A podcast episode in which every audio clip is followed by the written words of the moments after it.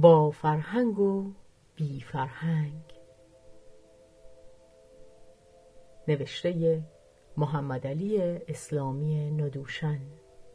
از کتاب ایران را از یاد نبریم.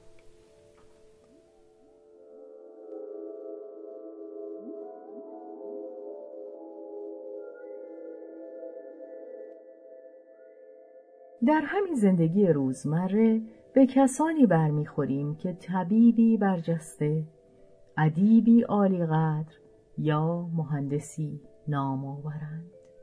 اما در نگاه آنان برق آدمیت نیست.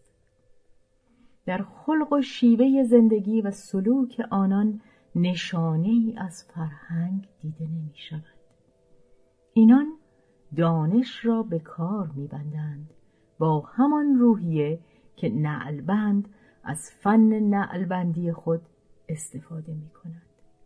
برعکس هستند کسانی که سواد خواندن و نوشتن ندارند یا خیلی کم دارند لیکن روح آنان مایه از فرهنگ در خود نهفته یعنی به حد تشخیص نیک از بد و ثواب از خطا رسیده در وجود اینان همان درس های زندگی یا آموزش مکتبخانه یا نصیحت پدر تبدیل به فرهنگ شده است.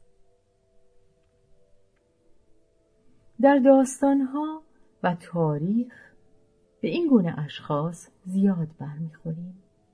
کریم خان زند بی سواد بود. ستارخان و باقرخان و مشهدی باقر بقال نیز سواد نداشتند. اما فرهنگ در آنان بیشتر از فرهنگ در بعضی از کسان که دانشمند شناخته می‌شوند رشد کرده بود. ممکن است دانش بی کمک فرهنگ بشر را به پیشرفت‌های شگفت مادی نائل کند. ممکن است یک دانشمند بی فرهنگ نیز از جهتی سودمند واقع شود. به کشف میکروبی دست یابد یا کتابی مثلا در زمینه نجوم بنویسد. ولی سرانجام چه؟ چنین دانشی برای جامعه پیشرفت می آورد اما حل مشکل نمی آورد خاص امروز که اجتماع گسترده تر شده جامعه بیشتر از پیش محتاج است که بر فرهنگ مبتنی شود. تماس بیشتر مردم مستلزم گذشت بیشتر است و این گذشت باید از تفاهم سرچشمه گیرد نه الزام.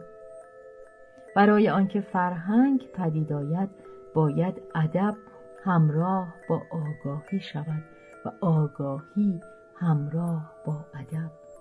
همان گونه که دانش بدون ادب ممکن است حکم دزدی با چراغ بیابد ادب بدون آگاهی نیز به حرکتی واکنشی شبیه می شود مثل سگ پاولوف مثل ادب پیشخدمت ها که به اقتضای شغل یا بر حسب اجبار ایجاد شده و به صورت عادتی در آمده